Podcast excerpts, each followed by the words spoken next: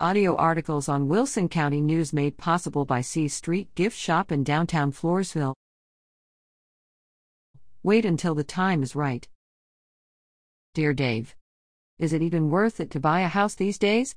I've always been told buying a house is the adult thing to do and that it's a great investment, but I can't find anything decent and livable in my area for less than $350,000.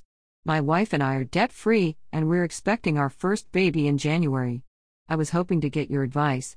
Craig, dear Craig. I can understand how things might feel a little hopeless in your current situation.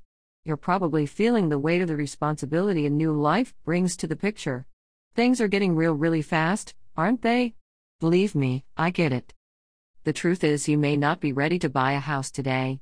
And that's okay. Having a new baby on the horizon doesn't mean you have to run out and buy a home. That little boy or girl isn't going to know the difference between a house and an apartment for a long time. Right now, giving your child a safe, loving environment is the most important thing. Now, looking down the road, is owning a house worth it? Yes. But it's not worth doing it at the wrong time or in a stupid way. You first need to make sure the income is there.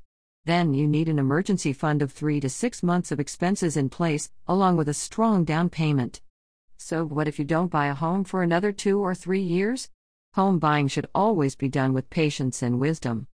There are two or three things that make buying a home a great long term investment versus renting your whole life.